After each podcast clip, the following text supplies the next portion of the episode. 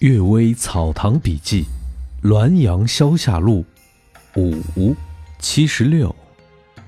泥孩儿，在我两三岁时，曾经见过四五个小孩儿，穿花衣，戴金钗，和我一起玩儿。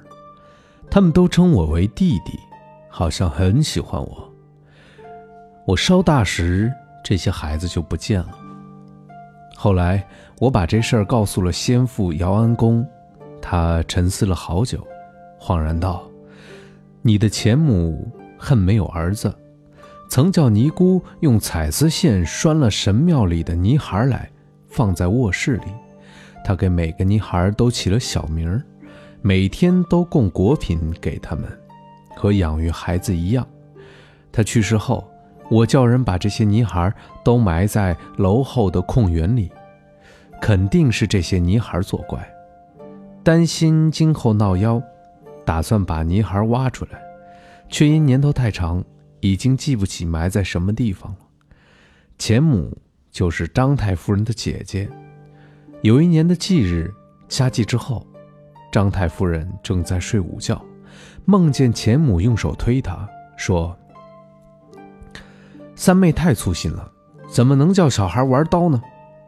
张太夫人吃惊地惊醒过来，发现我正坐在她身旁，玩着姚安公的隔带，上面挂着的佩刀已经被拉出刀鞘来。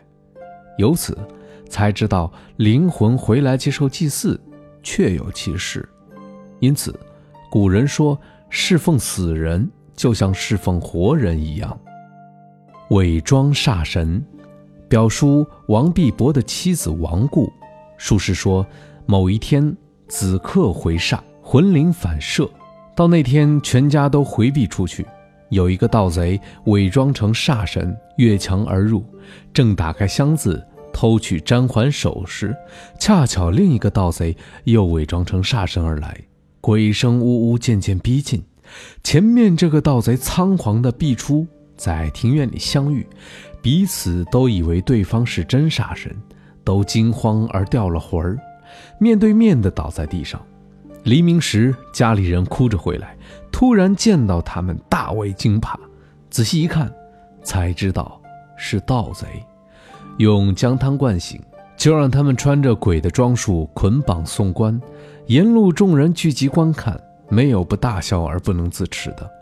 根据这件事儿。回煞的说法应当是虚妄的了，但是回煞的行迹，我实在是多次亲眼看到过，神鬼渺茫模糊，实在不知道他到底怎么样。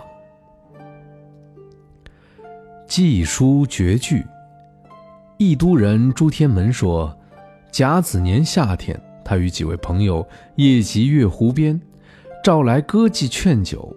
酒酣的时候，素不识字的歌妓忽然拿起笔来，做了一首绝句：“一夜潇潇雨，高楼泣晓寒。桃花零落否？忽必卷帘看。”写罢，将诗掷在了一位朋友的面前。这位朋友看完，顿时面无人色，扑倒在地，歌妓也扑倒地上。过了片刻。歌妓苏醒了过来，而这位朋友却一直没有苏醒。后来问遍了他的亲朋好友，始终没人知道这其中的缘故。